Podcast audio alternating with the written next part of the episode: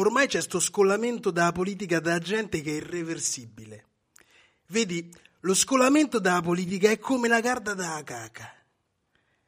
Se tu delicatamente separi sti due veli, una volta che hai separato i veli, non se ne attaccano più.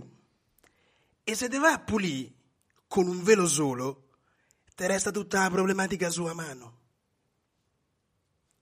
Questo è il piano Calergi.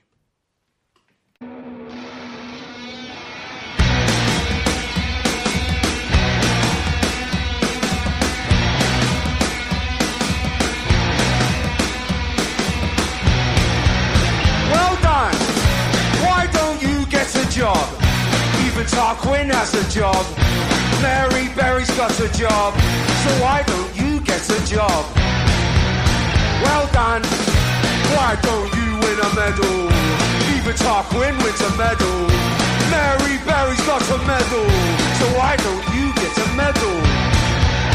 Well done. Benvenuti, benvenuti a tutti alla seconda puntata del piano Calergi, sponsored by George Soros. mamma Grazie mia. Giorgi per averci concesso. Non mi è arrivato parlare. il bonifico, però, No, eh, devo- ne- neanche a me, neanche a me. Sto le pezze al culo. Mi ha detto, mi ha, mi ha scritto che sta aspettando il cashback, perché lui è uno dei primi 1500 che ha speso abbastanza per È lui che ha crashato il sito, vero? esatto, ha crashato il sito, ha anche già vinto la lotteria degli scontrini, Giorgi. Beh, Non l'hanno ancora fatta, ma lui sa di averci vinto, quindi ci manderà il bonifico a breve. Questo è il piano Calergi, questa è la puntata numero 2, titolo La paranza dei ministri. Perché mai? Perché mai? Perché abbiamo un nuovo governo e citando un meme vecchio con un protagonista di Malcolm, da solo davanti alla sua torta di compleanno, non avevo nessuna aspettativa e sono comunque molto deluso dal risultato finale. Per parlare di questo fritto misto, ma pure imbollito venuto male, che è questo governo Draghi 1, Sì, e tro- speriamo 1, nessuno e non 100.000. Togliamo la parola nuovo da questo governo. per Lo possiamo proprio togliere, credo. Eh, abbiamo portato con noi due amici. eh, In groppa. In groppa, in groia? In gro- in ah, non c'è. In Non- questo non usiamo parolacce, Mi per spiace, cortesia. Mi spiace, in groia non c'è. Primo amico, anzi amica, che abbiamo portato a parlare di questa paranza dei ministri dal Corriere del Trentino, direttamente per noi, Chiara Marsilli. Buongiorno a tutti, ciao. E poi nel ruolo di battitore libero, personaggio pericoloso e persona che mi farà bippare metà di questo podcast, Emanuele Pastorino, Buonasera a tutti, buongiorno, non so adesso, vedete voi. Abbiamo qua. agitatore culturale della scena trentina Abbiamo- e recentemente uomo del Forum della Pace trentina. Solo An- Adriano Cataldo. Abbiamo qua, culturale, praticamente, non io. abbiamo qua praticamente l'Alessandra Sardoni Sì, del Corriere sì, e, e Rocco Casalino di Rocco Cultura. Casalino Rocco di Casalino Futura, è attenzione. vivo, Mi sembra, mi con sembra noi. una giusta. sarà, sarà uno dei protagonisti di questa puntata. Cosa dire? Allora, ci eravamo lasciati con eh, le consultazioni ancora in atto, ci chiedevamo cosa avrebbe fatto il Movimento 5 Stelle, E che ha fatto? Questa che è ha la vera fatto, ha, ha posto un eh, quesito offensivo, secondo me per l'intelligenza dei suoi stessi elettori, per decidere di andare con il governo Draghi, La puntando tutto su questo ministero per la transizione ecologica che doveva essere la roba più incredibile del mondo unito nel disegno dei 5 Stelle al MISE, al Ministero per lo Sviluppo Economico, come è andata a finire? Che il, il- il ministro della transizione ecologica c'è, ma non è un 5 Stelle, ma è un tecnico. Il MISE non è attaccato a questo ministero e non è neanche a un tecnico che l'hanno dato, ma l'hanno dato a Giorgetti. E se io potessi dire che Giorgetti è il peggiore elemento di questo squadra di governo, sarebbe già un bel risultato, ma purtroppo non è così, Aaron. C'è ancora, c'è, c'è molto peggio, ma la cosa interessante è proprio il quesito come è stato posto, che eh, devo citare eh, a, a- mio malgrado Scanzi, che ha detto che il, il- riassunto del quesito eh, dei posto ai 5 Stelle era sei scemo o mangi sassi? Esatto, esatto.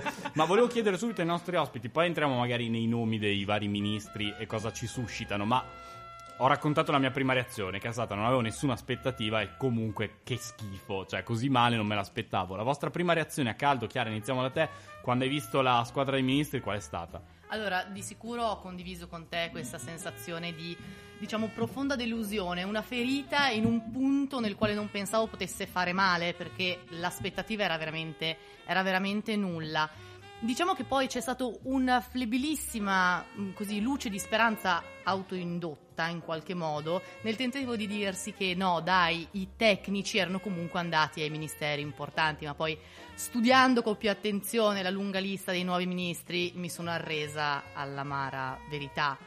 No, assolutamente no. E citando la, la domanda insomma, che è stata posta su Rousseau ai 5 Stelle, uno è veramente offensiva e due però dimostra come ha un inganno, diciamo, eh, veramente semplice.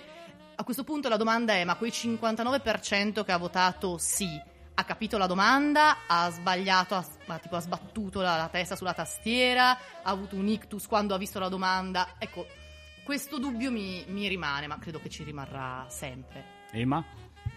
No, beh, la domanda ai 5 Stelle non la commento neanche perché appunto era talmente mal posta. No, la prima risposta, la prima reazione non la posso dire perché dovresti bippare mezz'ora e non è bello all'inizio di una puntata così elegante. Perché del resto siamo tornati in zona elegante, ma Abbiamo questo il ne parliamo dopo. No, ma mia, io pensavo più ai ministri.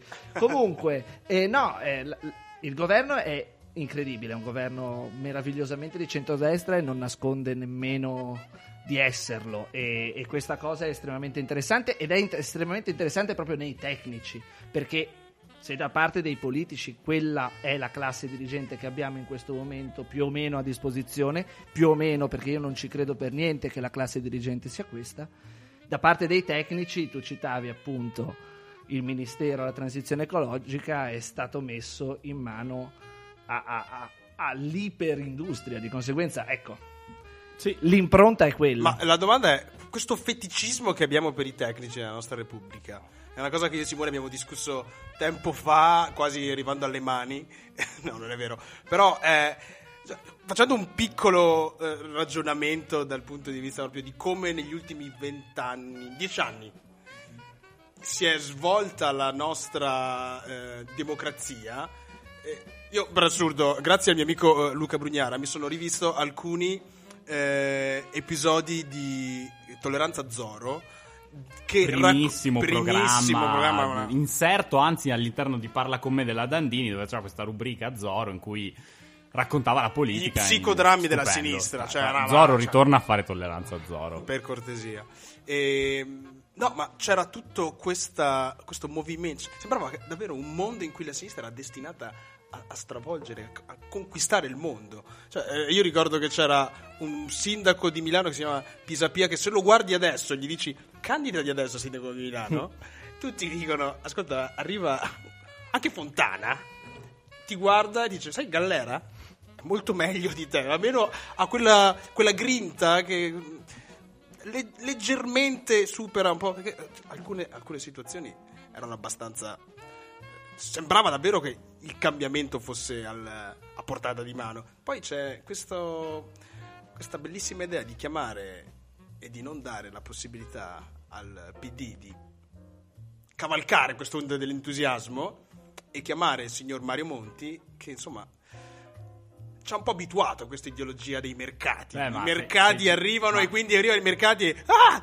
Se ci Do- pensi do- cosa Monti- facciamo? Dove andiamo? La politica è in grado di gestire questo signor Mercati. Il signor Mercati è bravo. Ma Però noi siamo me- ancora figli di quell'ideologia, adesso semplifico, un po' figlia del fascismo, per cui l'uomo potente, l'uomo forte, l'uomo unico, che ci dice cosa fare come un papà che ci punta col dito e ci impone le sue regole. Forse ci piace questo strascico di, di masochismo, no? anche del farsi male e un po' goderne. Forse è questo che ci accompagna Forse politicamente? È quello, ma e, e qui mi riallacciamo a quello che diceva anche Aaron. Secondo me, forse è il bisogno patologico dell'italiano verso l'uomo forte, ma se ci pensi, Monti non è stato il primo governo tecnico della storia repubblicana italiana, perché il primo governo tecnico della storia repubblicana italiana è stato il governo Ciampi del 1994. Sì, ma io avevo E un sa- anno. eh, tu non lo- ma Io stavo per cos'altro- dirti che il primo governo tecnico è stato in governo colpa per badoglio, però mi sembrava Eh, un po' un po' eccessiva come cosa. Ma sai cos'altro è uscito nel 94 oltre al governo Ciampi? Pulp Fiction. E forse, la e forse connessione. la connessione è che la, la- la figura di Mr. Wolf, dell'uomo che entra e ti risolve Eh, tutti i vabbè, problemi, è eh, entrata vabbè. talmente tanto sottocutaneamente al pensiero dell'italiano che ora abbiamo bisogno del nostro Mr. Wolf, che una volta ogni dieci anni arriva, guarda il cesso lasciato dai John Travolta della politica italiana, perché sono dei John Travolta, Si Sì. fa offrire un caffè si fa e offrire poi un dà caffè, si ognuno compiti rimbocca le maniche risolvere. e risolve la situazione. Quindi forse è questo il problema. E sempre rilacciandosi a questo tema, è interessante, come diceva prima Chiara, e anche Emanuele lo sottolineava, come tutti i ministeri più importanti sono in mano ai tecnici. Cioè, ai politici sono stati lasciati ministeri quasi completamente irrilevanti. Cioè, no, no, c'è la salute, c'è il Mise a Giorgetti, però se vai a guardare, insomma, l'economia, tecnico, eh, transizione ecologica, tecnico, università, scuola, tecnici, insomma, a questo governo si può applicare anche il teorema Moratti.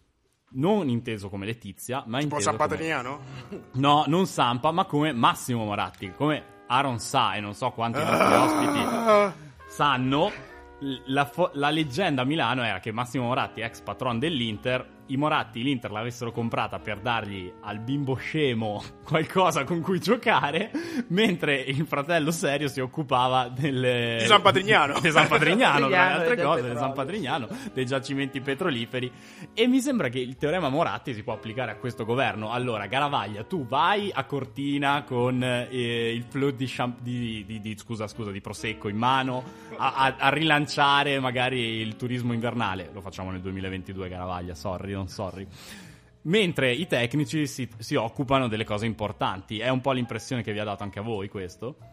È assolutamente l'impressione con un'aggravante dolorosissima, cioè il fatto che dall'altra parte, sia nel discorso di, di noi, tu prima parlavi di bolliti, i bolliti primari siamo noi nell'essere assolutamente accondiscendenti a questa situazione, ma sia nel discorso dei, dei partiti, alla fine il, il teorema del arriva Draghi, Draghi è bravo, Draghi farà di, be- farà di meglio, non di bene, di meglio e farà di meglio soprattutto perché ha questi due soldini da spendere e non trova alcun tipo di obiezione. Ci stiamo attorcigliando in alcune discussioni fuori dal mondo, alcune molto importanti poste male e senza andare a vedere che in realtà semplicemente abbiamo lasciato ad altri la gestione. Peraltro la gestione e qui Sì. non l'immaginazione. E, e qua magari mi rilaccio a Chiara, voglio metterti in una situazione difficile, ma tu lavori per il Corriere del Trentino, immagino leggi tutti i giorni il Corriere della Sera.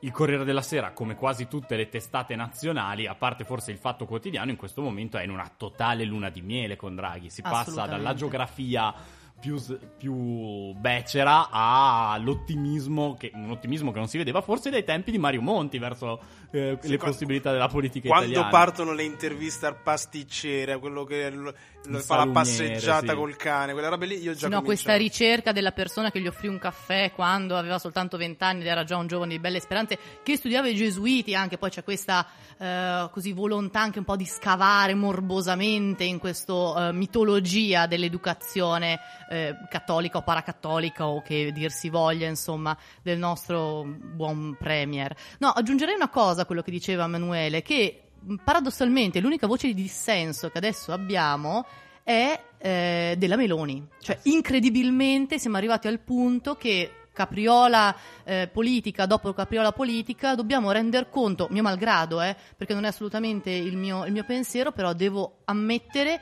che questa situazione, nella quale ci ha messo, voglio- possiamo anche citarlo, il buon Renzi, ehm, la, la Meloni spicca per coerenza e per diciamo, ragionevolezza di quello che esprime, perché lo stiamo vedendo in questi primi giorni, ci sono alcuni ministri leghisti che non si sono ancora un po' abituati ecco, a essere al governo e quindi no? continuano a, a giocare all'opposizione senza rendersi conto di sedere da- dall'altra parte, quindi bisogna prenderli da parte e dirgli calma adesso però stai tipo facendo la battaglia contro te stesso, fai pace col cervello. Quale, quale cervello? Però eh, è interessante, volevo farti fare questa domanda a tutti voi, guys. Eh, il, fatto che, il fatto che eh, facendo un passo indietro, di tutto il dibattito di eh, Zingaretti contro Concita, radical chic, eh, non capisci, la sinistra è altro.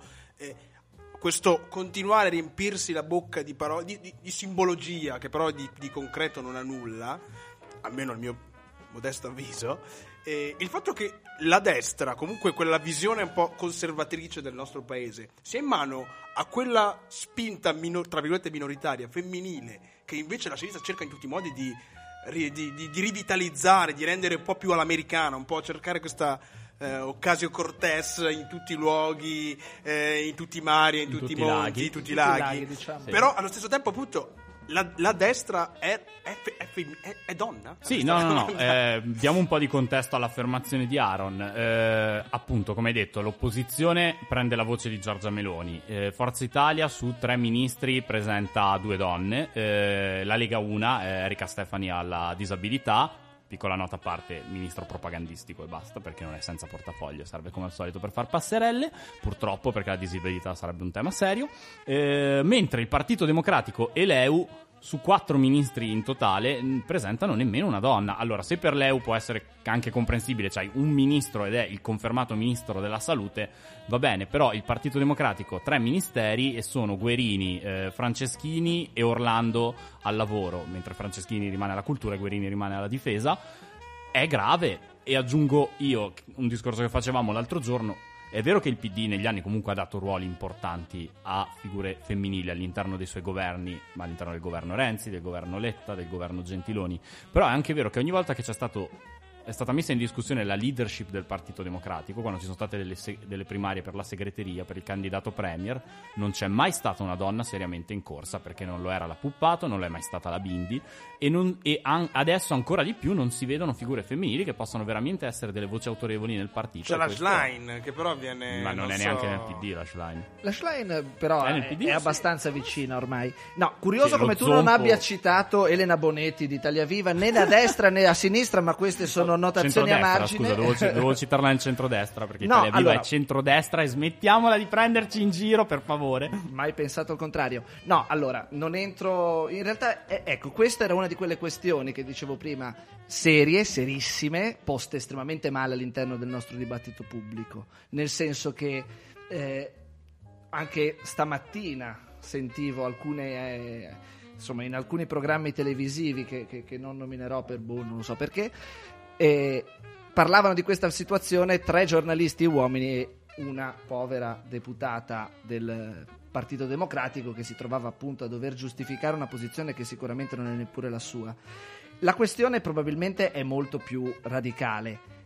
È vero che hanno posto dei ministeri femminili gli altri partiti, è altresì vero che sono ministeri che rappresentano la parte peggiore di questo governo. Eh, vado giù a gamba tesa. mm, Maria Stella Gelmini, affari regionali, è un ipercentralista. Eh, Maria Rosaria Carfagna, Sud e coesione territoriale, quando a Sud e coesione territoriale c'era probabilmente il ministro più competente, più attivo, più attento su queste questioni, che era Peppe Provenzano, e che non so quanto maneggerà i, i- i dossier. Perciò sì, la questione io non la so pensare alternativamente. Sicuramente il PD ha un problema enorme al suo interno. Il problema più grosso, dal mio punto di vista, il PD in realtà però ce l'ha al suo esterno. All'esterno di questa situazione qui si sta muovendo tantissima roba, roba bellissima e roba animatissima senza eh, nessun problema di scarsa rappresentazione di genere o altri elementi. E penso ad esempio all'ultima cosa sulla quale sono inciampato. Si chiama scuola di mobilitazione politica, c'è dentro un po' di tutto, da Fabrizio Barca a collettivi culturali vari ed eventuali, a Ti Candido, una meravigliosa esperienza di Davide Agazzi, Elena Stanella, eccetera, eccetera, eccetera, ed è una scuola che ha messo assieme 700 persone, under 30, uomini e donne, che hanno voglia di imparare a fare questo mestiere. Ecco, il PD ha un problema al suo interno, il PD ha un problema più grosso al suo esterno, secondo me. Ma a questo punto io faccio delle domande perché non ho delle risposte. Eh, ricomincio un attimo dal discorso che mi piace che sia un pochino allargato al di là del- della questione dei ministri o delle ministre, nello specifico della rappresentazione eh, femminile. Di sicuro sono d'accordo co- con voi, insomma con Emanuele in particolare, sul fatto che ci sia un problema di rappresentanza forte che diciamo, l'arrivo o meno sulla poltrona del ministro è soltanto l'ultima conseguenza di un pensiero che, che c'è prima. Adesso tu hai anche giustamente citato Italia Viva come parte del centrodestra, però diciamo che come filiazione prima è quella del, del PD, abbiamo tutti in mente le terribili immagini di Renzi che tiene le sue ministre a mo' di vallette per comunicare peraltro le loro dimissioni, non le sue. Quindi- Ministre non riconfermate saranno tra l'altro molto Assolutamente. Una quindi, sì, no?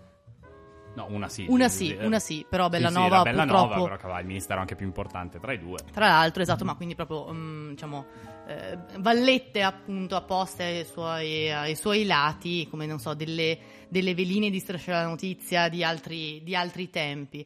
E c'è un problema di narrazione del femminile purtroppo, e a me dispiace dirlo, mi sembra che il centrodestra in qualche modo si sia smarcato da una narrazione del femminile ehm, succube o diciamo di secondo grado, di braccio destro rispetto a quello invece che è diciamo il portavoce o il, il frontman diciamo del, del partito, come dicevi tu Aaron.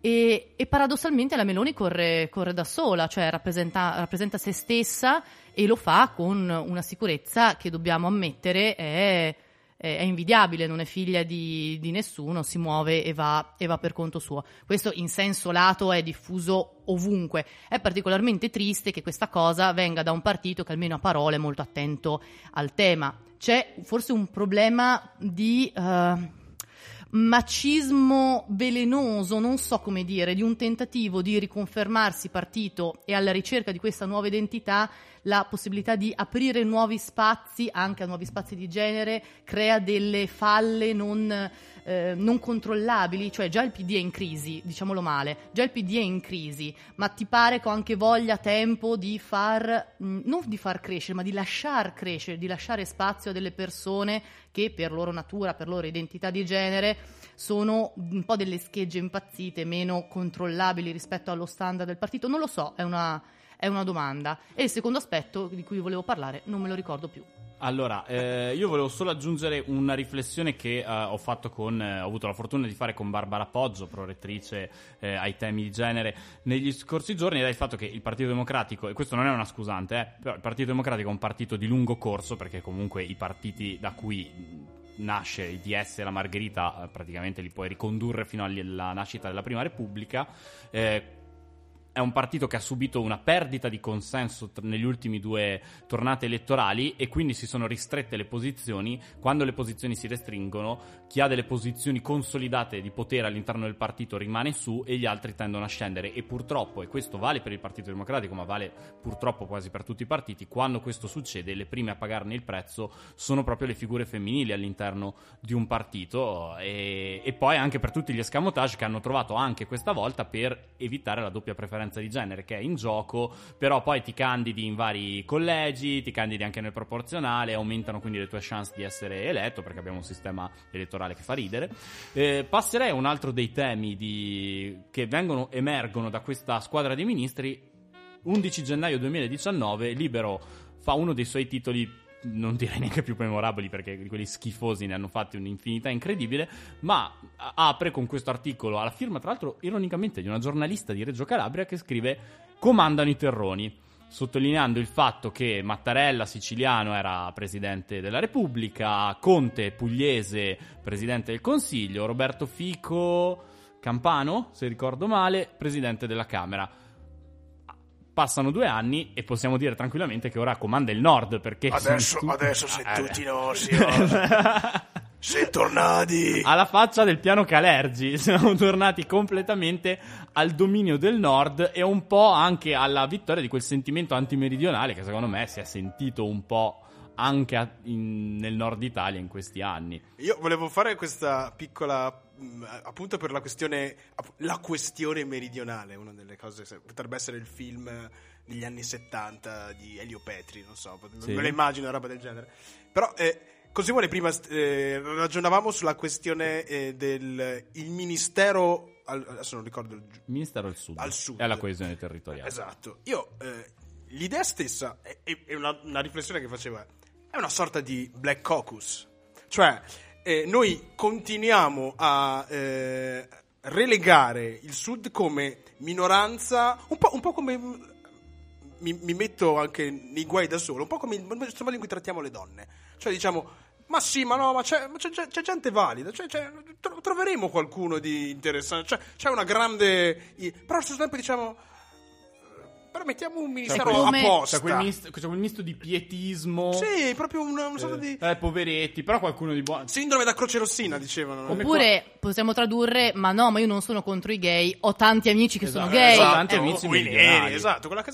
E poi la, la domanda è che mi, mi suscita cosa fa realmente questo ministero? Cioè, io Provenzano l'ho... l'ho- No, mi Beppe, so- allora, non mi toccare Beppe No, Provenzano. no, no, non sto, eh, sto- sto per dire infatti che il, il buon vecchio Provenzano, grande, andate, grande... andate sulla pagina Facebook di Provenzano a sentirvi l'elogio che ha fatto al Lacrime, funerale di lacrime. Emanuele Macaluso dal- dallo zolfo alle stelle, lacrime. È vero, lacrime. perché eh, poi eh, la cosa bella di eh, Emanuele Macaluso è che è un ragazzo qualche anno in più di noi, forse l'età di Simone. Peppe Provenzano, Emanuele Macaluso ne aveva giusto un paio in più di noi. Sì, no, eh, no, meravigliosi. Scusa, scusa. Provenzano, scusa, del stavo facendo. Ah, no, non volevo. Pensavo mi stessi dando Beh, del un vecchio. po', beh, diciamo, diciamo che i capelli bianchi cominciano a venire fuori. Io vi seguo su questa onda del politicamente corretto che tu, Aaron, e tu, Chiara, avete un po' aperto e dirò il Ministero per il Sud e la, tra- e la coesione territoriale in realtà sotto Peppe Provenzano aveva assunto un, un ruolo strategico all'interno delle nostre politiche eh, nazionali. Ad esempio? Ad esempio aveva coniato questo piano per il sud e la coesione territoriale meraviglioso dove investiva milioni e milioni e milioni, ma li investiva con un senso.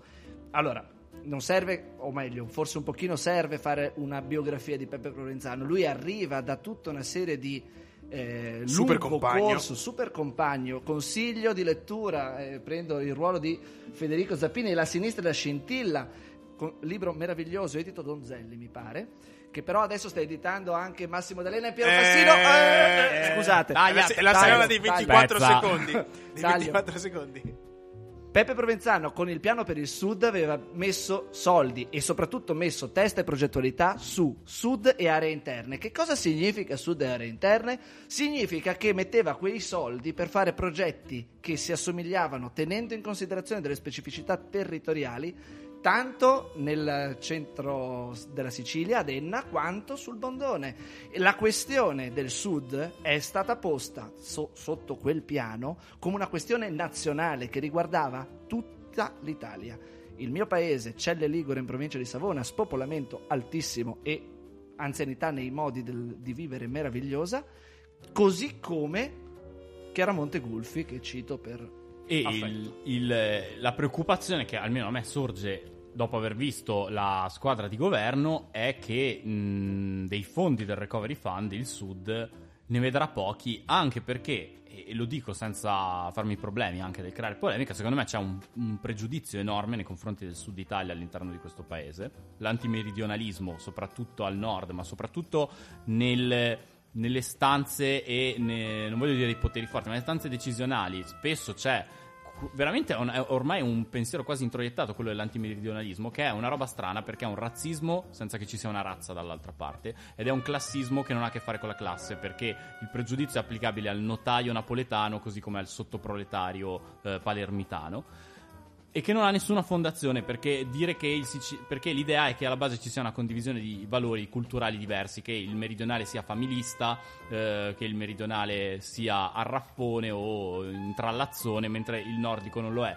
Ma un po' lo sai, Simone, tu. Io lo sono, ma vammi a E guardare. adesso parleremo di guardare- cooperazione ma lo sono. trentina. Ma se tu vai a guardare nelle- nei consigli d'amministrazione delle grandi aziende del nord, i nomi sono gli stessi. È familista tanto quanto il sud, ma non vale solo per l'Italia, vale anche per l'America. Se tu guardi come funzionano. i- i gra- eh, funziona così: è il capitalismo a essere familista, non è il meridione. E il meridione lo è forse in, in- in un modo più pittoresco dal punto di vista della dimostrazione della, veramente dell'affetto, dell'appartenenza alla famiglia, ma i clan di potere esistono tanto a Palermo quanto esistono a Milano, solo che la cravatta e la camicia la metti con un eh, bottone in più chiuso a Milano e la lasci un bottone in più aperto a Palermo. Ma perché fa Forse. caldo, No, perché fa caldo e perché, più- e perché se- si fa più figo.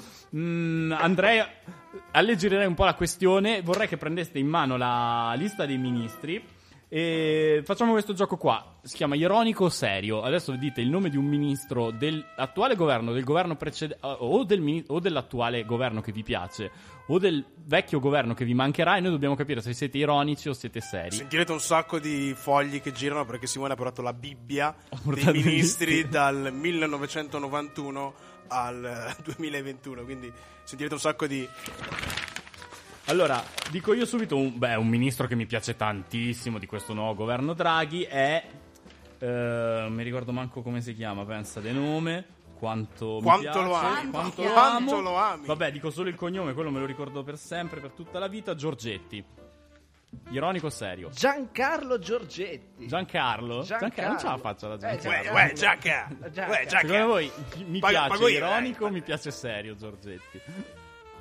Beh, allora, ovviamente serio, cioè io Serio. conosco l'amore che porti per questo personaggio, per la sua integrità morale, per la sua statura politica, per la profondità dei messaggi che riesce a trasmettere e quindi siamo sicuri che eh, farà un ottimo lavoro. Beh, le Olimpiadi, re- beh, Allora, ecco, Olimpiadi. esatto, O- esatto. oltre che per Confindustria che finanzia questo podcast insieme a Giorgio Soros, ringraziamo. Ecco, io su Giorgetti mi limito a ricordare che fu sottosegretario con delega allo sport del Conte 1 e, e riuscì nel miracolo di farci quasi es- far estromettere come nazione dalle Olimpiadi che in teoria si dovrebbero ottenere quest'estate perché la sua riforma del CONI va a minare l'autonomia del CONI e quindi il CIO fino a tre settimane fa era sul punto di squalificare l'Italia che sarebbe dovuta andare alle Olimpiadi senza bandiera, senza inno e senza i colori della nazione uno che è riuscito a fare sti casini con lo sport, figuriamoci cosa può fare al Mise. In bocca al lupo a Giancarlo. Perché lui voleva in- portare, la, in bocca voleva al portare lupo. la bandiera verde. Cioè, è il bello che è Tanto riuscito. i piedi del nord, i piedi del Ma facevano, ti ricordi facevano il mondiale delle non nazioni, tipo che c'era la Padania contro la Catalogna. C'era anche Balotelli nella, contro nella le- le Padania. Malvinas, Lo ricordo, il Madonna. fratello Enoch Balotelli, che adesso si fa pia a pizza in faccia dai, dai razzisti al grande fratello. Ah, da- Respect for Enoch. Free Enoch.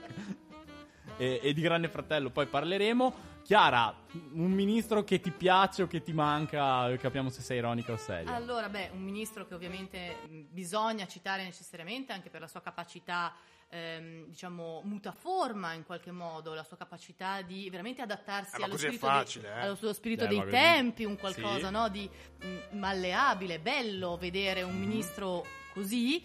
Eh, beh, Di Maio, evidentemente. Di Maio. Di Maio. Di Maio. Questa è la Trivela Marsili. Io mi aspettavo un altro nome, a dir la verità. Di Maio, Di Maio, ironico o serio, ironico o serio, fatemi vedere i pollici. Ah, teniamo le palette. Ironico. Io dico ironico. Però anche un po' serio perché senza Di Maio ci saremmo annoiati tutti. Deve- deve- di deve fatelo finire stocchetta Di Maio. Fategli finire la- l'autocertificazione. No, che è autocertificazione? Forse preferivamo annoiarci a questo punto, anche senza Di La- Maio andava bene lo stesso. La- la- Però- Quanto l'Italia abbia perso terreno negli scenari internazionali è palese a tutti negli ultimi anni e diciamo che la presenza di Di Maio non ha aiutato. I più maligni, e quindi noi, diranno che Mario Draghi è il ministro degli esteri. Però, insomma, i più Ma no, maligni. ma. No, ma io mi dissocio. Ma soltanto perché Draghi sa parlare inglese Di Maio no, ma come ti permetti? Che vergogna. Ancora questo, questa. Sto dogma della competenza. Ma no, allora, basta. Comunque, tra tutti i suoi amici che ha messo nei ministeri, Draghi non ha dato neanche un ministero a Magalli. A me a vedere alcuni dei ministri del Draghi 1. Eh, Cioè, non vedo Presidente come della Repubblica. Ah, Presidente della Repubblica. Due. Tentativo numero due. Io te lo dico. Eh, comunicazioni alla nazione dico. di Magalli che è l'apertura della musica dei fatti vostri e poi bellissimo Nuovo inno Noi nazionale. stiamo aspettando solo quello, in realtà. non vediamo l'ora Ema Eh, io, beh, non, non dirò per l'ennesima volta Peppe Provenzano, perché mi sembra di averlo già detto molte volte, quindi in realtà vi dirò che il mio ministro preferito, scegliete voi come, è Enrico Giovannini. Mm. Arca, questa- Enrico Giovannini nuovo ministro tecnico Alle ai infrastrutture e trasporti, infrastrutture ma non, ma non, ma non è, Ah, un- non è una ministro del faccia lavoro? fre- ma non è una faccia, fresca, Ex ministro del lavoro con Prodi, se non ricordo Prodi? male. O Letta forse addirittura, Sì, in tempi Letta, più Letta, recenti con Letta. Letta, direttore generale di Asvis. Che cos'è Asvis? È una per no, è una cosa meravigliosa che parla di sviluppo sostenibile, però me l'hanno messo alle infrastrutture di trasporti, quindi E sia, sia buono che Sì, è, ironi- è sia ironico che serio, cioè ti piace ma non capisci. è che- ironico e faceto perché a me dispiace vederlo lì, mentre il suo Potevano ministero metterlo era evidentemente almeno un altro, il Mise, oppure un altro ancora, quello che mi sta proprio tanto simpatico, cioè la transizione ecologica, di cui non vi parlerò 25 minuti, promesso. Però ecco, Enrico Giovannini è il mio nome. Secondo me è, è Aaron- serio. Secondo me ah, è serio. Sì, anche Secondo me me c'è- è c'è- serio. c'è- credo È davvero. serio ed è ironico perché scherza sul fatto che l'hanno messo nel posto sbagliato. Aaron, prima di dire te dico che cioè, se gli aveva trovato un posto Monti a Barca nel suo governo, glielo poteva trovare anche in questo. È una delle persone, ne parlava prima lui. Io ho, ho incontrato tanti politici dal vivo e quasi tutti mi hanno fatto una pessima impressione. Penso che Barca è una delle poche pers- persone che mi aveva fatto una ottima impressione. Di un, a parte il fatto che condividiamo probabilmente anche molte opinioni politiche, ma una persona profonda, profondamente preparata di quello che fa fatica delle volte a esprimersi perché vedi che c'è un bagaglio culturale dietro quello che ti sta dicendo enorme e che lui fa fatica a esprimertelo magari nel- in parole semplici e magari una volta che c'era un governo tecnico, visto che lui fa fatica a starci nei ruoli politici, lo abbiamo visto nella storia di Barca, poteva essere questa l'occasione per riaverlo. Aaron, Il mio eh, ministro prefe. Prefe, eh, sì. Simo, il, tuo BF eh, il tuo MFF, Ministro eh, Friends Forever. Chicco, detto Francesco Boccia.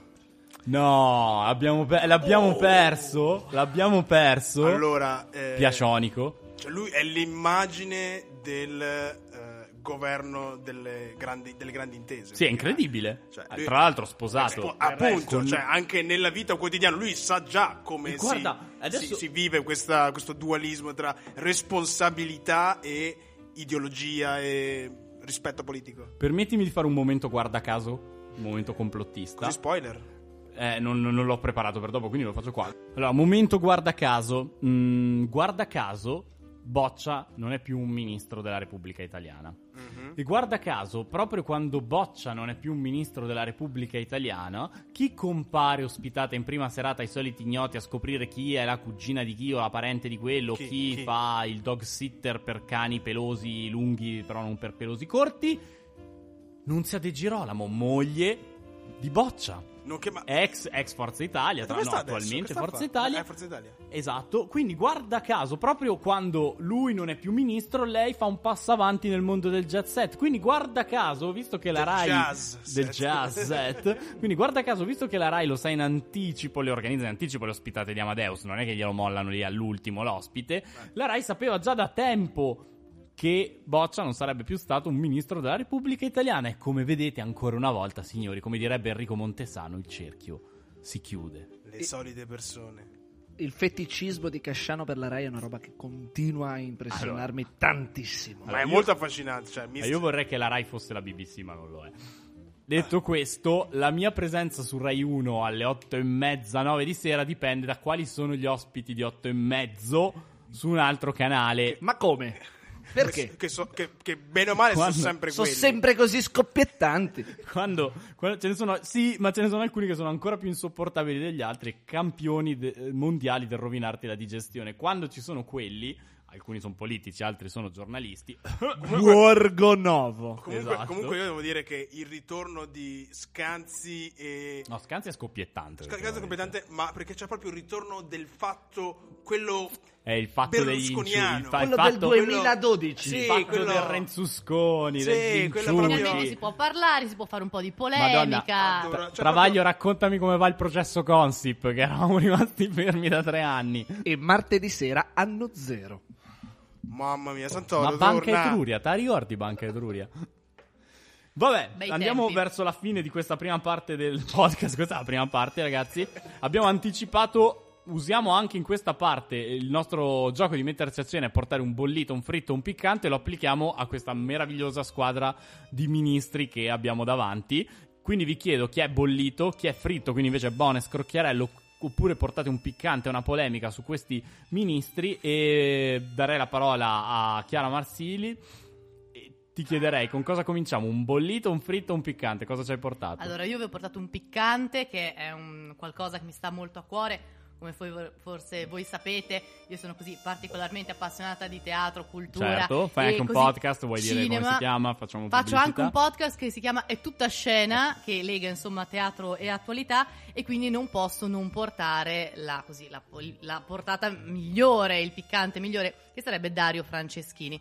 Un uomo capace di fare il ministro fa- non facendo assolutamente nulla se non danni, fondamentalmente, una persona capace di dire, pensandolo veramente, credendoci e non così consapevolmente, rendendosi conto dell'insulto insito nella frase, di fare un Netflix della cultura per sostituire i teatri chiusi, perché come voi tutti sapete i teatri si fanno registrati, eh, con il pubblico non presente e quindi insomma non è assolutamente un Teatri qualcosa... vuoti, quelle cose- Teatri vuoti, no, esatto. Classico, no? non è un qualcosa al che teatro- si fa esattamente, non è un qualcosa che si fa in presenza, non è, voglio dire, non è come un qualsiasi tipo di convegno, un momento di dibattito anche politico che, mh, voglio dire, di natura deve mantenere il rapporto di, di vita, di vita vera.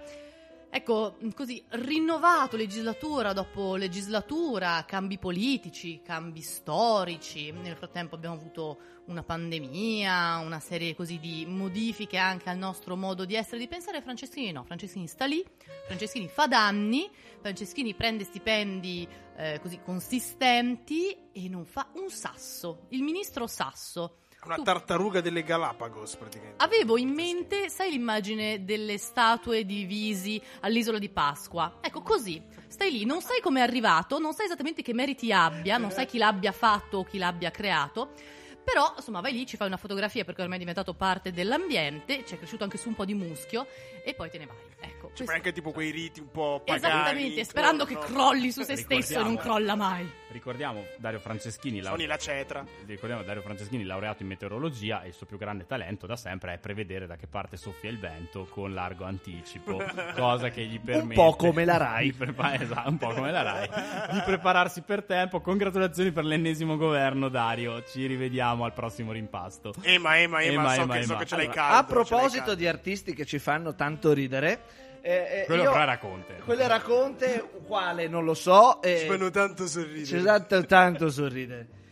Non ti ricorderò Rutelli, Buttiglione, Melandri, ma va bene. No, no, io vado su, sui que- Io ho un altro f- piccante. Sì, vai. Io ho un altro piccante ed è un piccante che si ricollega al discorso che facevamo in parte un po' prima. La Ed è transizione ecologica. è quella. la transizione ecologica. No, questa volta non è la transizione ecologica, ma è la giustizia ed è Marta Cartabia. E quindi Io c'è una, po- una polemica capacito. con Marta Cartabia? Cioè, pre- corte costituzionale, cioè... Andatevi a vedere top il profilo. player È una donna, come- come puoi- È pure una donna, occhio, do- vai, donna, vai. è una top player, è un tecnico di quelli che ci invidia al mondo CR7 intero. della e giustizia. in realtà è Eh. un Antonin Scalia un po' scarso. Spiega ai nostri Spieghiamo che cos'è un Anthony Scalia un po' scarso. Un Anthony morto. Scalia era questo simpatico signore americano, giudice della Corte Suprema, che aveva una visione, come dire, sui diritti civili, come dire, aiutami Simone, come dico? Eh, Conservati- ma no, Vabbè, ma- allora, cioè, di- di diciamo... Allora, No, diciamo... alla, alla- alla Edgar Hoover. Sembrava, esatto, Pro- proviamo, Edgar Hoover. proviamo a spiegarlo così. Mm, il centrodestra può vantare di aver portato tre ministri a questa squadra di governo. Sa- non sarebbe irragionevole dire che ne ha portati quattro ministri femmine e che un, donne e che un altro di questi ministri donne sia Marta, Marta Cartabia. Cartabia. E incredibile. allora, il- la cellina più potente d'Italia. Non volevo andare a finire su Comunione Eh. Liberazione, però su finiamoci, dai, se no ci prendiamo in giro, scusa. Però di nuovo attenzione, qua è tutto bello friccicoso, nel senso per quale grande discorso ricordiamo Mario Draghi? Non è whatever it takes, ma è il discorso che ha fatto proprio al meeting di Rimini. Insomma, tutto torna, tutto sommato. No, però Beh, al dica un governo di di CL? Sto dicendo che è un governo di CL. No, il problema di Marta Cartabia e la giustizia è che, per l'amor di Dio, questo governo probabilmente durerà soltanto fino alle elezioni del Presidente della Repubblica e chi mai sarà? Magalli. E, no, eh, Ce lo auguriamo tutti. ovviamente sì. Però comunque sia ci sarà dello spazio per eh, mettere in un cassetto in basso, tendenzialmente polveroso, tutte quelle che sono le questioni relative all'espansione dei diritti civili. E voi dite i diritti civili e i diritti sociali, i diritti sociali c'è Andrea Orlando, quindi vabbè, andrà tutto benissimo. Certo che guardare con sfiducia il nuovo ministro della giustizia quando quello precedente era Alfonso Bonafede la dice lunga. Lo so, lo so, eh, però io sono un po' preoccupato. Poi dal punto di vista eh, tecnico, in Palazzo di Giustizia probabilmente non sono neanche così come dire, Io già mi- arrabbiati. Però ecco, Io già mi aspetto la Comunque- carta via con eh, il prossimo bi- eh, Ecco, bri- brigatista pronto a... No, io direi Ah. che l'auspicio migliore che noi ci possiamo fare per il lavoro della Cartabia alla giustizia è che veramente si disinteressi probabilmente dei diritti civili, li lasci perdere e che si concentri invece piuttosto sulle tematiche della velocità dei processi, sulla riforma del CSM dopo lo scandalo Palamari. Insomma, ce n'è di lavoro da fare sulla giustizia. Che se ne occupi il lato legislativo dell'estensione dei diritti civili e che il Ministero della Giustizia si preoccupi di far funzionare la giustizia in questo paese. Che lato legislativo dove comunque rimangono sempre Eh, gli stessi. sempre eh. quelli, sì, sì, sì. A me i 5 Stelle non- penso non abbiano mai preso posizione su nessun tema di diritto civile in 20 anni ed è veramente un record il fatto che ce l'abbiano fatta. Aaron, fritto bollito piccante. Allora, il mio è un... è un misto fra... è, è in tempura. È una tempura? Azzo. Il mio è il Vincenzone Spadafora, che, che è- ha fatto credere al mondo di essere un- il ministro dello sport più adatto a comprendere non solo le dinamiche sportive, anche le dinamiche sportive all'interno della pandemia. Non esiste più il Ministero dello Sport. Dopo Io Spadafora. stavo cercando Spadafora nei nuovi ministri. Come Appunto. Luigi XIV. No, no, no. Praticamente è così, è così in tempura che è, è talmente specifico che non è, po- non è possibile replicare. Cioè, Come tu provi Luigi a fare pastella, pastella, ci provi. Ma Come Luigi. XIV avrebbe potuto lasciare dicendo dopo di me il diluvio e invece ha lasciato dicendo Aaron. Io non ci capivo niente di sport.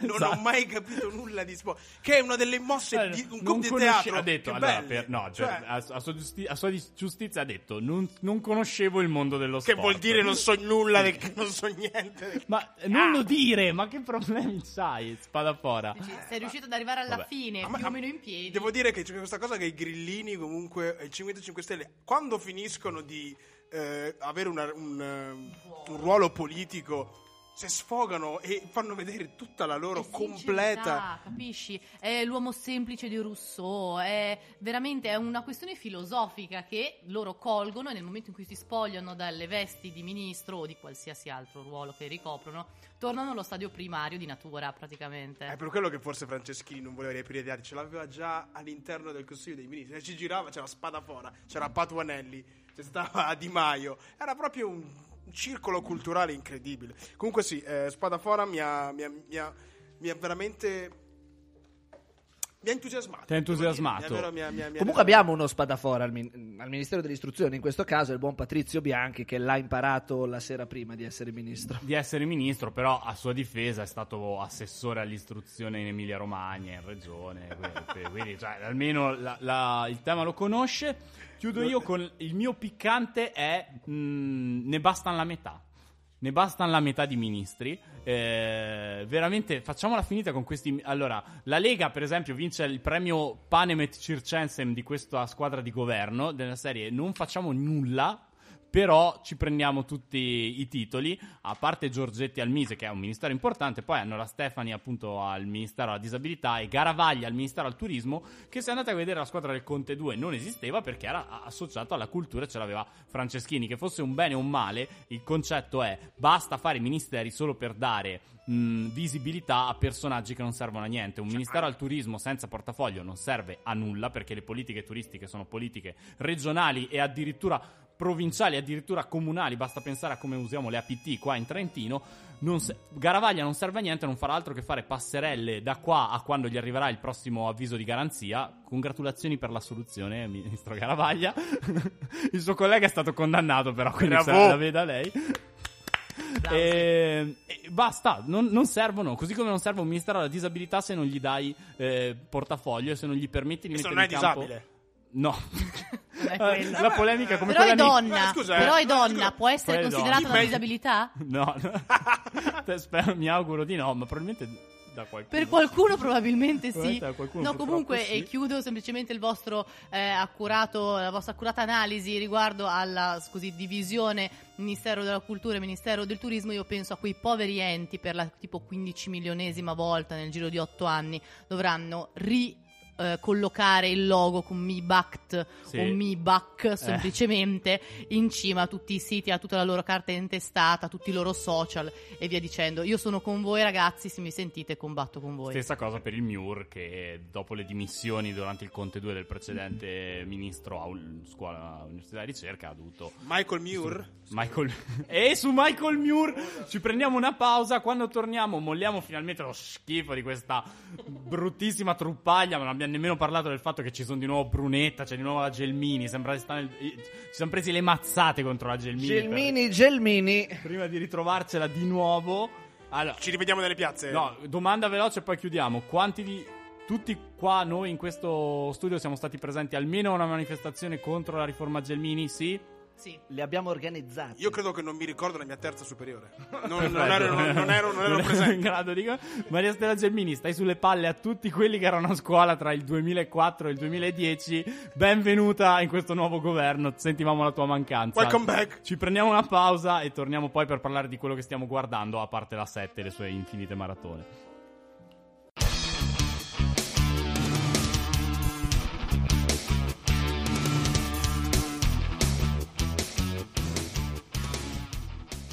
Siamo tornati, eh, abbandoniamo il eh, grigio mondo della politica per entrare nell'entusiasmante mondo del cinema e delle serie tv con la nostra rubrica ricorrente Cosa stiamo guardando? Comincio con chiederlo a te Aaron, cosa stai guardando in questo periodo?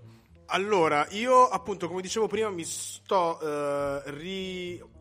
come anche la scorsa puntata dicevo che un po' sto ritornando ai documentari, un po' questa cosa... ehm, mi sta- mi stanno- mi- è un po' l'anno dei documentari, devo dire, un po' la stagione del realismo, e mi piace. E comunque no, mi sto un po' rispolverando eh, le puntate di, di, appunto, di Tolleranza Zoro, che insomma eh, fa, fa impressione innanzitutto riguardarsi nel, come si è cambiato il mondo nel giro di dieci anni, eh, anche a livello politico, fa abbastanza, fa- fa abbastanza senso. Poi, eh, in realtà,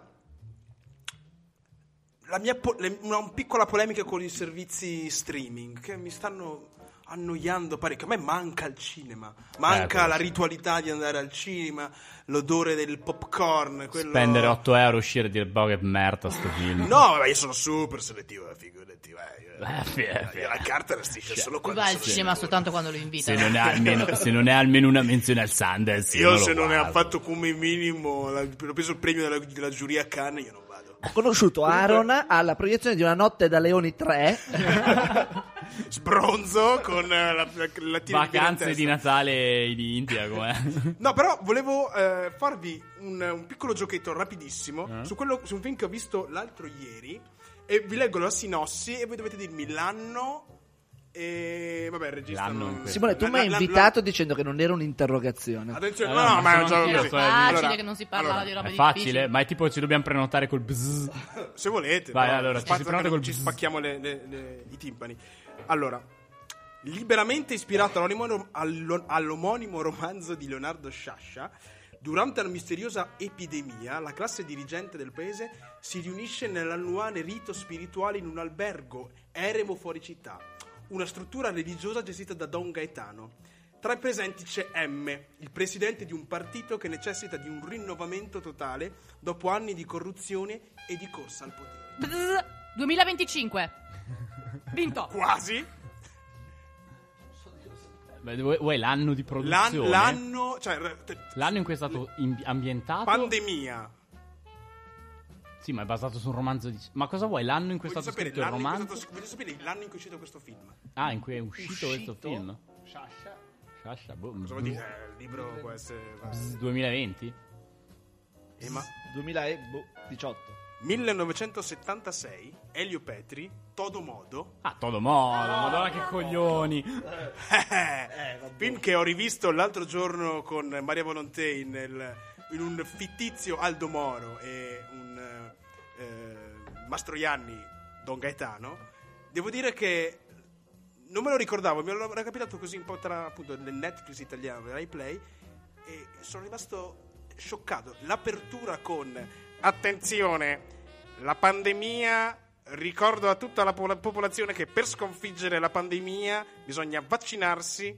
Tu dici, ma po- oh, oh, oh, oh. Addirittura vaccinarsi. Con le tende dei militari in mezzo alle strade. C'è, e c'è tutta una, c'è tutta una letteratura, una cinematografia che sta risorgendo grazie a questa pandemia. E che ha ispirato i piani pandemici. Questa Spillover, cioè, Nel cioè, 76 cioè, hanno le- Uno dei libri più immag- venduti in questi mesi è Spillover, edito ad Elfi, ma è, non è di adesso, è di Almeno di qualche una anno decina fa. di anni eh, fa. eh, Armi, acciaio, malattia. Armi, acciaio, malattie di Diamond, Classici. eh, ma anche Cecità vabbè, è di uscito, Saramago. Cecità di Saramago, ma invece è uscito ora, però proprio scritto sulla contemporaneità, l'Assemblea degli animali di Filelfo, insomma, si è già ricreata tutta la letteratura, la cinematografia. Potremmo buttarci dentro anche l'angelo della morte di Buñuel in un qualche senso, però è un po' più allegorico. Però, però andatevelo a vedere se non l'avete mai visto. Esatto, Ma soprattutto Buñuel tutto questo, bisogna- tutto questo cinema, tutta questa letteratura sulla pandemia, su pandemie vere, inventate o scientifiche come nel, come nel saggio di Spillover, ci insegnano qualcosa, cioè possiamo giungere alla conclusione che ci, ci viene della sapienza da queste realtà fittizie? Che Dario Franceschini è ministro della cultura. Beh, penso Maledizione! Dario, Dario Franceschini non credo. Secondo te Non la credo mai- sappia leggere. No, no, quello sì, Correggetemi però non- Mi sembra eccessivo. Però penso che sia più interessato a intercettare gli umori di Zingaretti e di Renzi piuttosto che a guardarsi un film di Elio Petri. quindi questo Ma mi quello no, credo no- purtroppo non solo dirlo. lui, non solo Zingaretti. E io invece in questo periodo sto guard- ho, ho finito di vedere una serie, una miniserie che secondo me sono il modo più bello di essere serie, cioè 8 puntate, 9 puntate finita, non 800 stagioni, 4000 cliffhanger, ci sono poche serie che riescono a- ad avere una vita, cioè che hanno senso in più stagioni, secondo me. Breaking Bad, West Wing. West Wing, Vabbè, ne parlavamo i se- Soprano, The Wire, Sopranos, The Wire, però sì, ma sono poche, se pensi sul totale della produzione sono poche. Ce ne sono tantissime che non avrebbero senso dopo, cioè Luther che a me per esempio è piaciuta, ma non ha senso dopo già la seconda stagione. Ho visto una miniserie che si chiama Alias Grace su Netflix, tratta da un romanzo di Margaret Atwood, che poi è anche l'autrice Romanzo della dell'ancella. romanzo dell'ancella Handsmaid Tale, altra famosa serie, veramente veramente bella, anche ben recitata. Come sempre l'Atwood usa un, ehm, uno scenario di finzione che in questo caso, a differenza del romanzo dell'ancella, non è, un, non è fantascienza o fantapolitica, ma è invece il romanzo storico, il romanzo di costume perché è ambientato nel Canada di fine Ottocento, per raccontare la storia della condizione della donna. mm, e lo fa attraverso l'indagine che questo medico psicologo fa di questa ra- ragazza che è stata rinchiusa prima in manicomio e poi in carcere per l'omicidio, per un duplice omicidio. Eh, è, un è una bellissima serie sul- sulla condizione della donna, sul, sull'io e il suo doppio, eh, veramente fatta bene, ben recitata. Otto puntate che te le mangi anche in 3-4 giorni se non c'è niente da fare, quindi la Noi ne consiglio. abbiamo tante cose. E noi abbiamo tante, adesso siamo pure in zona arancione. Chiara, tu cosa stai guardando in questo periodo? Allora, io Non sto- il teatro, credo. No, non il teatro, evidentemente, perché purtroppo il Netflix della cultura non è ancora realtà, ma attendo con ansia, in trepidante attesa. No, sto guardando sempre su Netflix eh, Snowpiercer, la serie TV ispirata al film. Film Sì. che io peraltro non ho Ispirato. visto Di e Kim attendo Jong. di vedere alla fine della visione della, della serie stessa, che peraltro Net- Netflix mi sta propinando una puntata a settimana come se fossimo tornati negli anni 90 e stessimo guardando Friends. Hanno, ricomincia- o hanno ricominciato a fare sta Però, cosa, eh. tra- L'hanno fatto anche con mm, The in- Boys su Amazon Prime. Esatto, però in effetti tra Gelmini, eh, Brunetta, altri così mh, facce note di una certa epoca, forse effettivamente siamo riprecipitati nella nostra infanzia. Comunque, bellissima, bellissima serie, al di là della, della recitazione, dell'ambientazione, insomma, che può sembrare a tratti anche non particolarmente credibile, ma è particolarmente interessante questo concetto della sopravvivenza del, del- del genere umano in un contesto assolutamente atipico, assolutamente difficoltoso di vicinanza e costrizione reciproca perché tutto il mondo si è eh, gelato con temperature che vanno ben sotto i 70-80 gradi e quindi è assolutamente inabitabile su questo treno che continua a percorrere avanti e indietro eh, il pianeta.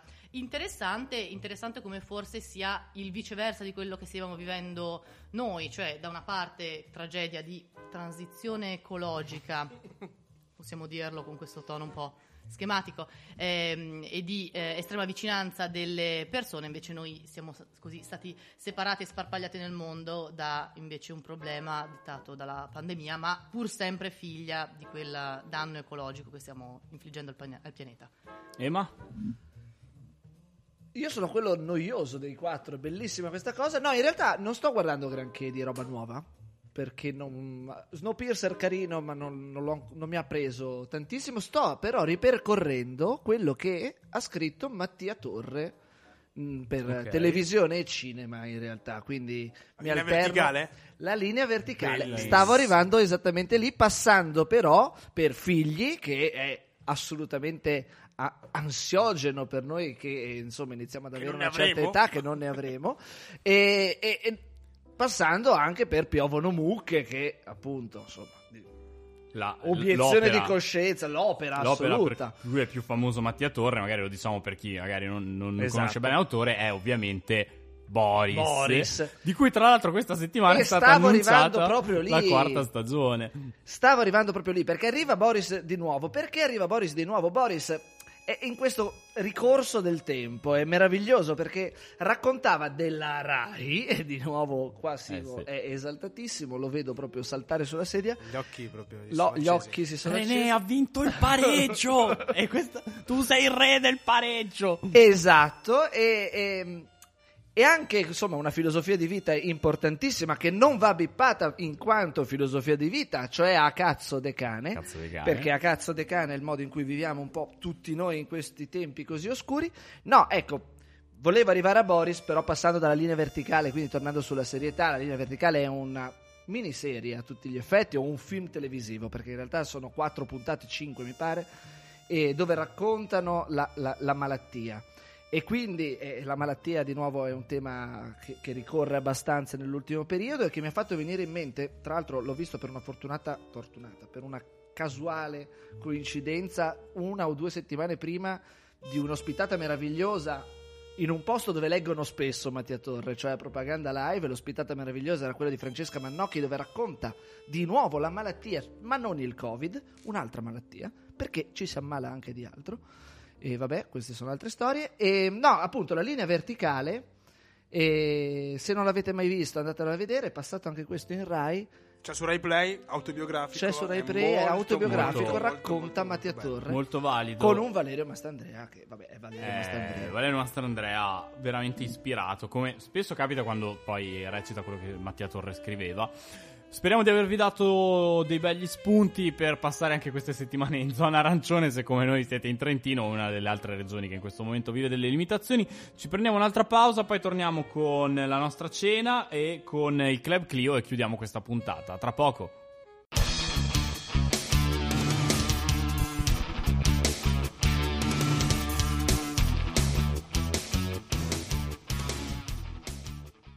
Allora, mm, siamo rientrati, è il momento della cena, è il momento in cui portiamo ognuno a tavola un bollito, un fritto, un piccante. Comincerei con i nostri ospiti. Ema, prima abbiamo dato prima la parola chiara, adesso lo diamo a te. Chi è bollito, chi è fritto o hai un piccante, una bella polemica per noi? Cosa ci porti? Parto da un bel bollito, e Ok. un bollito proprio di quelli eh, del revanchismo nostrano. Se l'hai dovuto scrivere. Me lo sono dovuto dire. scrivere perché sennò non me lo ricordo. Ed è Cristiano Ronaldo. che- Oh! Mai è, è bollitissimo. Il mas grande di sempre. No, beh, beh, basta, abbiamo finito con Cristiano Ronaldo. A differenza di Cristiano Ronaldo, se stiamo sul calcio, un croccantissimo, nonostante la, la debacle contro gli amici dello Spezia, grande Spezzini, siete toscani, ma vi amo.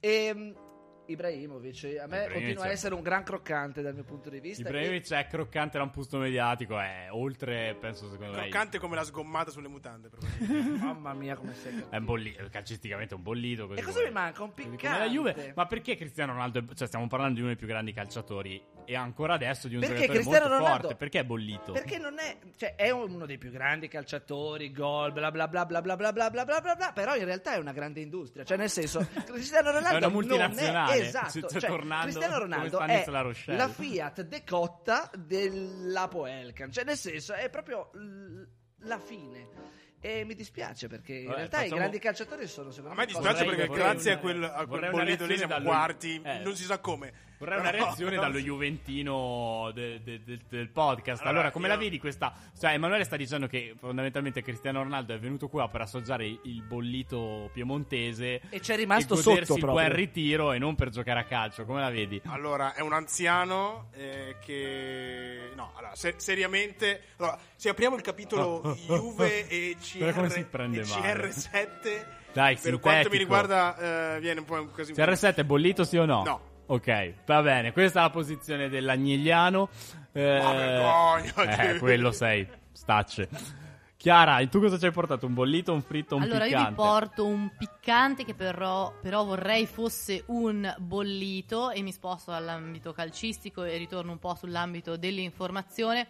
E in questa categoria ci metto Andrea Scanti, ci metto Lorenzo Tosa, ci metto tutta Sì. quella serie Cati la di torre. ci Esattamente, tutto quel tipo di eh, comunicazione che eh, naviga fortissimo sui social, Sì. che mescola storie strappalacrime e momenti di assoluta esaltazione. Sono molto triste della notizia che hanno sospeso Del per un prete. periodo la assolutamente del prete, hanno sospeso per un periodo la pagina, la pagina Facebook di ehm, Professione Mitomane, che Eh, era una pagina spiace, Facebook sì, in sì, grado sì, di sì. veramente di ehm, No, che- così, ra- così raccogliere Perché l'ha sospesa? L'hanno Eh, sospesa no. perché è stata considerata offensiva da alcune Allora, persone diciamo particolarmente ho- prive un- di autoironia, È, è una evidentemente. pa- è una pagina che ogni tanto va detto sci- cioè, mm, Secondo me no. scivola- no. perché allora vengono segnalati vari Tosa del prete, tutta quella gente lì, ma anche giornalisti, nel senso che eccedono in mitomania. Ogni tanto sono finiti nel tiro delle segnalazioni, nel tiro incrociato, anche persone che magari erano un po' più. Cioè, persone che avevano avuto un momento di mitomania nella loro vita privata, e non è il caso che tu finisci comunque. Persone messo- comunque veramente persone prive di un qualche comuni, tipo cioè, di- non personaggi pubblici. Sì, mi rendo Non, conto. rima- non rimaniamo così sul vago. Nomi e cognomi. No, No, ma in realtà una quantità stato. anche veramente di era- giornalisti c'era di Giulia di Codogno, locali. per esempio. A un certo punto Giulia di Codogno, la ragazza famosa perché del paesino dove per primo è stato trovato il coronavirus, è finito per primo il lockdown, che era diventata tra virgolette celebre grazie a propaganda live che l'aveva contattato, a un certo punto lei aveva fatto un tweet, un qualcosa in cui non lo so, si va, neanche si va, non mi ricordo cos'era. Comunque, questo suo tweet era finito su Io Professione Mitomane, che insomma le dava di, essere- di aver avuto un momento di mitomania. Stiamo parlando di una ragazzina minorenne che non, non- che non è un Tosa, non è un eh, Cati la Torre, I non è un del sono tutti prete. mitomani, però. Sì, appunto, tra l'altro i minorenni, come è giusto che sia, sono tutti mitomani ed è giusto ed è bene che siano mitomani e quindi se ci sono stati altri casi come quelli, non- quello non va bene. Però invece, torna- lasciando perdere io professione mitomane, quello che stava dicendo Chiara, Tosa, La Torre, Del Questo Prete, Scanzi, Lucarelli, avete rotto il cazzo, Grazie. lo possiamo... po- posso...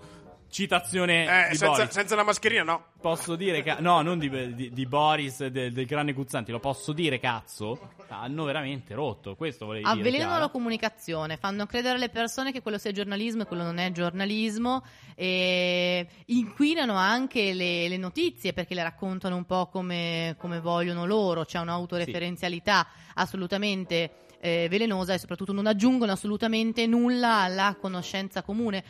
È una fatica infinita anche confrontarsi con, ma immagino succederà anche a voi, una serie di parenti o conoscenti che dicono: Che Ah, ma sei giornalista, condividano." ma come quello lì? Eh, Sì. No. No, ma tra l'altro, secondo me, allora, uno dei problemi, cioè uno delle punti Quante di volte ti è forza... capitato che era questa cosa? Troppe. Uno e dei- soprattutto a chi ti hanno associata? No, ma in- è in generale una categoria. Ah, ok, pensavo- Ah, sei giornalista come Tosa? No. eh, Tipo, no. Eh, Uno dei Io ho una dignità. Della, della comunicazione, uno dei punti di forza, ma anche uno dei problemi per quello che riguarda il dibattito poli- politico della comunicazione populista eh, usata dai 5 Stelle, dalla Lega, è, è la è l'eccessiva semplificazione che loro utilizzano.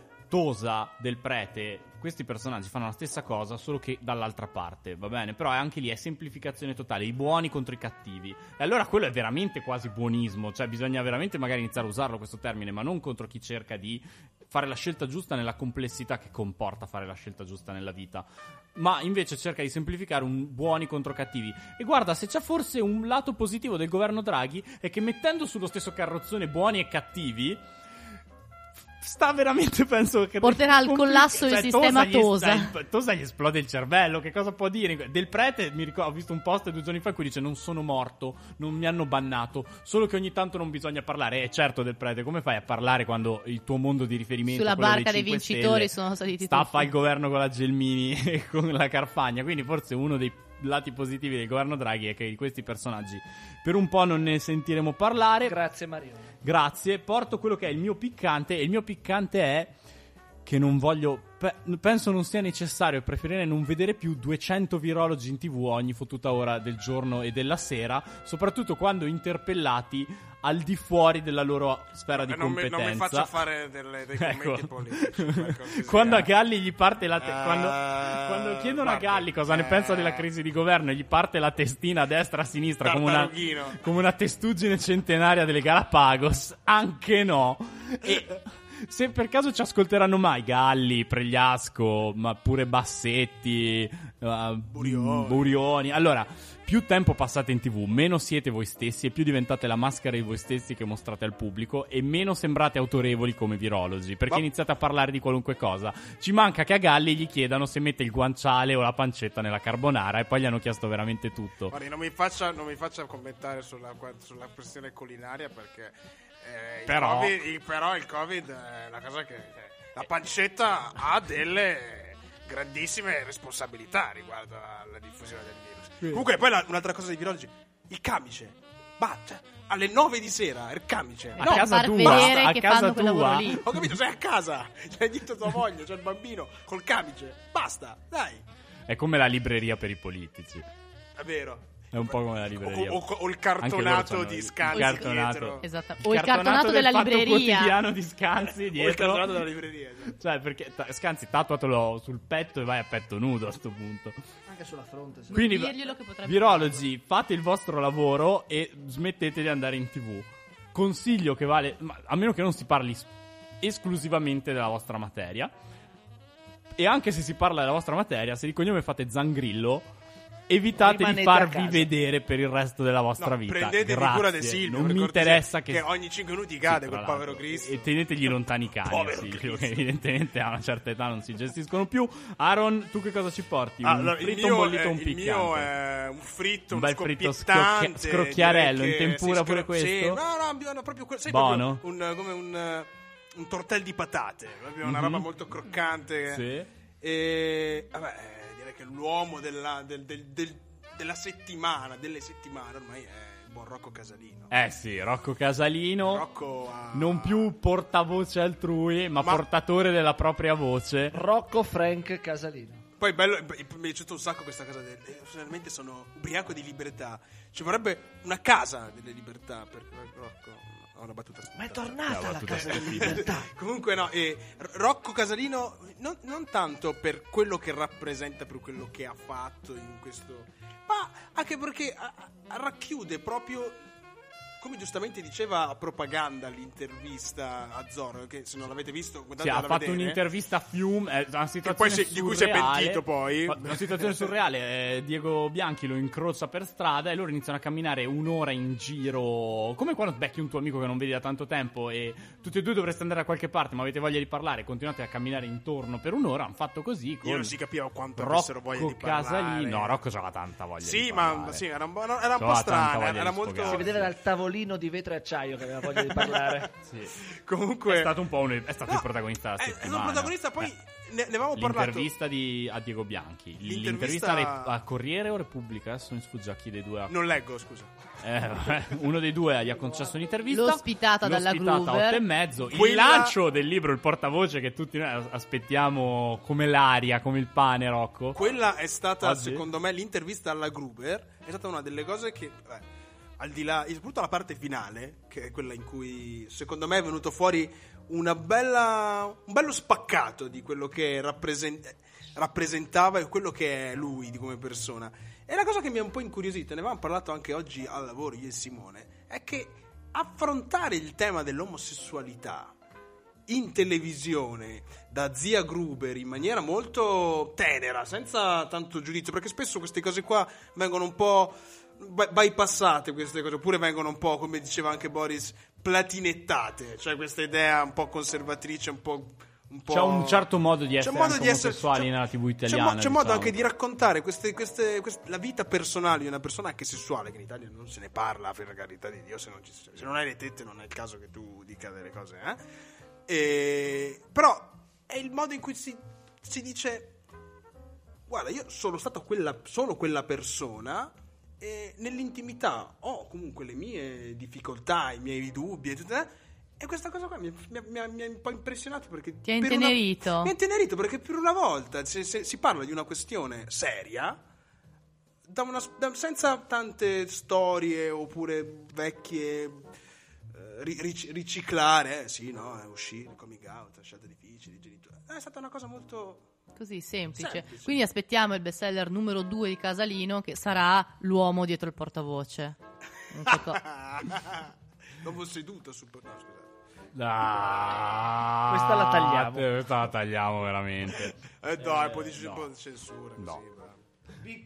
Comunque no, eh, sì, lui è l'uomo, l'uomo dell'anno. Lui è l'uomo dell'anno e mi sembrerebbe il caso che uso il tuo fritto per introdurre l'ultimo segmento del programma, ovvero il Club Clio, il momento in cui diamo il premio al vincitore allo sconfitto della settimana e permettiamo al vincitore di sedersi in compagnia di noi nella Clio con cui andiamo in giro per lavoro, mentre gli sconfitti si mettono nel bagagliaio con la telecamera e il treppiede. E secondo me questa settimana nel Club Clio, e ci saremmo divertiti molto ad avercelo, c'è proprio Rocco Casalino, cioè Mm, per come hai detto tu, per come si è aperto anche su temi personali, per come ha raccontato anche la sua esperienza eh, all'interno dei governi Conte, e per come anche, secondo me, ha raccontato questo suo modo. Secondo me, Rocco Casalino è una persona a cui piace anche stare al centro dell'attenzione.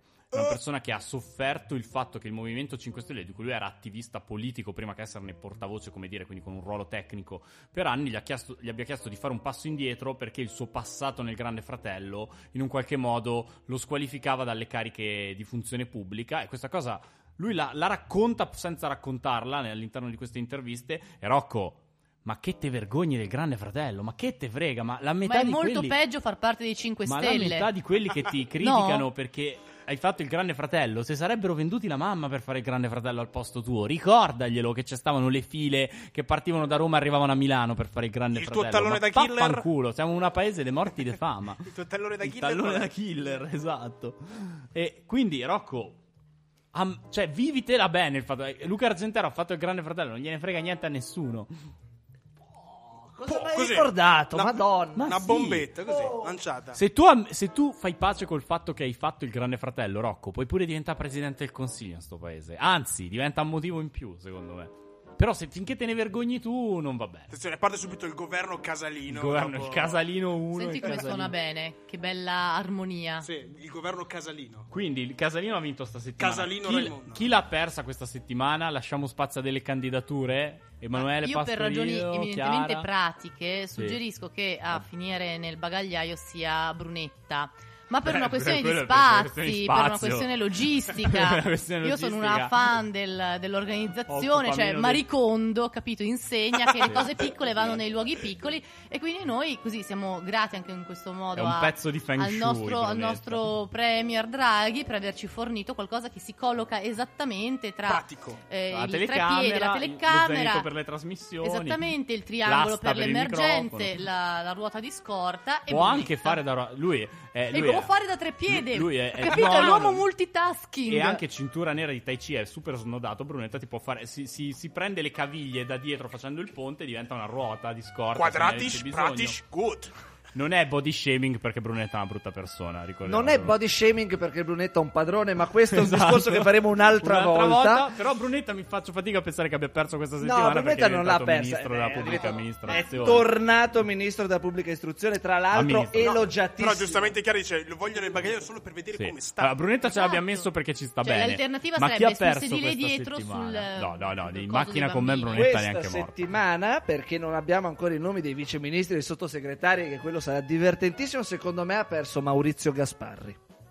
Perché secondo te Maria, Maria, perché non, cioè, ci doveva stare un Il ministero. fu ministro delle telecomunicazioni non prende nemmeno quella cosa lì perché tutto sommato l'aveva già incasinata abbastanza. Però ecco, Maurizio Gasparri, che poverino, si è fatto tutte le ospitate possibili e immaginabili, mi è rimasto fuori. A me fa un po' tenerezza. Ma secondo me, proprio per quello che hai detto, perché come dicevamo prima, Draghi ha dato ai politici ministeri in cui non possono fare danni, e- Gasparri è uno che anche nel non saper fare niente vuole per forza fare qualcosa, e quindi non li vuole, vuole quelli che non fanno niente, Però Draghi. c'è E Patuanelli. quindi- C'è Patuanelli.